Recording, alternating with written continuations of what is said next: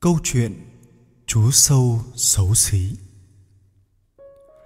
Nó không có khái niệm gì về sự đẹp xấu của cơ thể nó cho đến một hôm nó nghe thấy tiếng la thất thanh của một bé gái. Mẹ ơi, ghê quá! Mẹ ơi con sợ! Khi đó nó không tin là người ta sợ nó. Nó nghĩ chắc cô bé đó sợ một cái gì khác. Nhưng mẹ cô bé đã dùng cây hất nó đi nơi khác bị tung lên không trung, rồi rơi xuống đất. Nó thấy cơ thể nó rã rời, đau đớn. Nhưng vẫn không đau đớn bằng khi nó biết nó xấu xí và mọi người ghê sợ.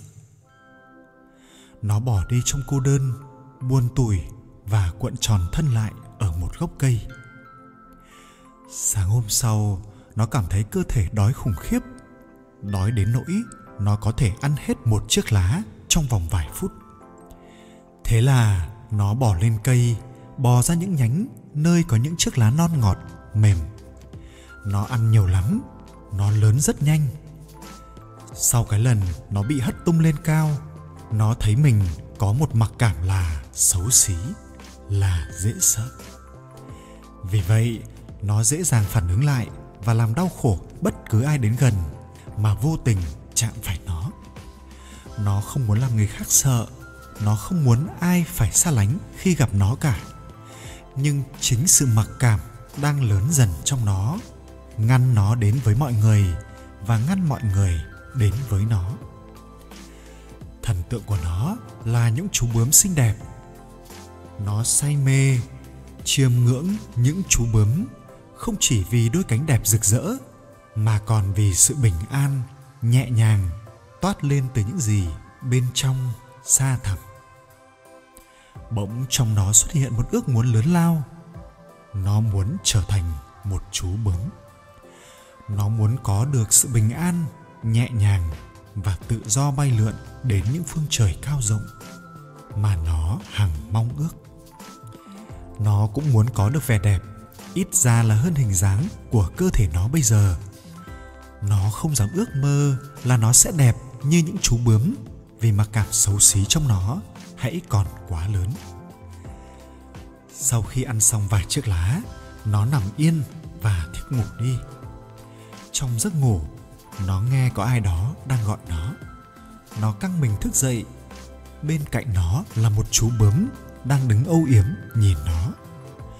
Nó hạnh phúc lắm vì hôm nay nó được thấy thần tượng của nó, một chú bướm xinh đẹp. Trong giây phút ngỡ ngàng đó, nó không nói được gì nó chỉ yên lặng và ngắm nhìn. Anh muốn thông báo cho em một tin vui. Tổ tiên của chúng ta đã nhận được những lời ước của em và đã cử anh đến để hướng dẫn em đi tiếp lộ trình còn lại. Chú bướm nhẹ nhàng nói với nó. Nó rất ngạc nhiên khi nghe chú bướm nói từ tổ tiên của chúng ta. Nó hỏi, ý anh là dường như hiểu được điều nó muốn hỏi, nên chú bướm ôn tồn nói tiếp. Đúng vậy, em và anh cùng một nguồn. Trước đây, anh cũng từng trải qua những đau khổ mặc cảm như em bây giờ. Anh từng bị người ta xa lánh, hất hủi. Anh cô đơn. Thậm chí, có khi anh nghĩ mình sẽ tìm đến cái chết hoặc sống một cuộc đời buông thả như những chú sâu ở vùng tối nơi luôn có những tiếng nhạc rền của dế đêm và tận hưởng những cảm giác lâng lâng tuyệt đỉnh của những chiếc lá say. Nhưng em biết không, anh đã may mắn nhận ra được con người đích thực của mình. Anh đã may mắn nhận thấy được con đường. Vẻ đẹp đích thực sẽ không đến từ những gì hào nhoáng bên ngoài. Nó đến từ bên trong, bên trong những tâm hồn đẹp, trong sáng và thánh thiện và con đường chuyển hóa là con đường đã từng giúp anh có được vẻ đẹp và sự bình an như hôm nay.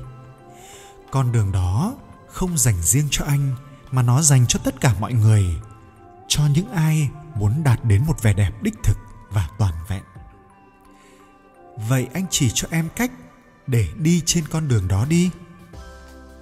Chỉ cho em con đường, đó cũng chính là lý do mà anh có mặt với em hôm nay.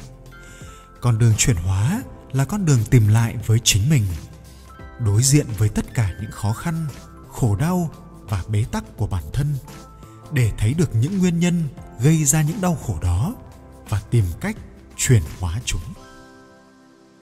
Những lời chia sẻ của chú bướm về một con đường đã giải tỏa cho nó rất nhiều những bế tắc, giúp cho nó thấy được một hướng đi.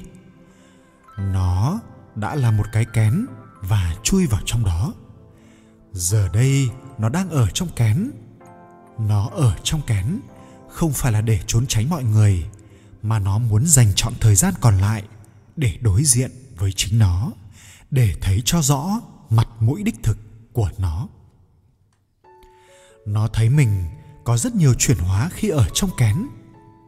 Thời gian yên tĩnh khi ở trong kén đã cho nó rất nhiều bình an, nhưng nó cũng cần phải phá bỏ luôn chiếc kén để đạt được niềm bình an và đẹp đẽ, toàn vẹn.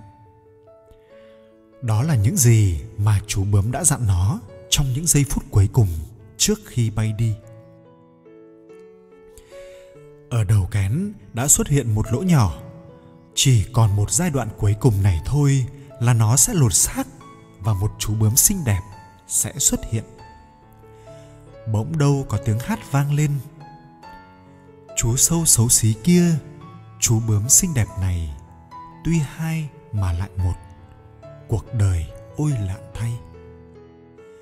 Rồi từ từ, nó cũng vượt qua giai đoạn cuối cùng. Nó tung đôi cánh sặc sỡ nhiều màu, lượn ba vòng chung quanh chiếc kén. Nó bay lên cao rồi hạ xuống thấp. Như thể nó đang muốn cảm ơn đất trời đã tạo ra sự hiện hữu, màu nhiệm của nó. Mẹ ơi có chú bướm xinh đẹp đang đậu trên hoa phong lan kìa. Con thích quá, mẹ dừng lại cho con xem chút đi. Nó nghe rất rõ những lời mà cô bé đang nói với mẹ. Nó biết giờ đây cô bé không còn sợ nó như trước nữa và nó cũng sẽ không bị hất tung lên không trung như lần trước.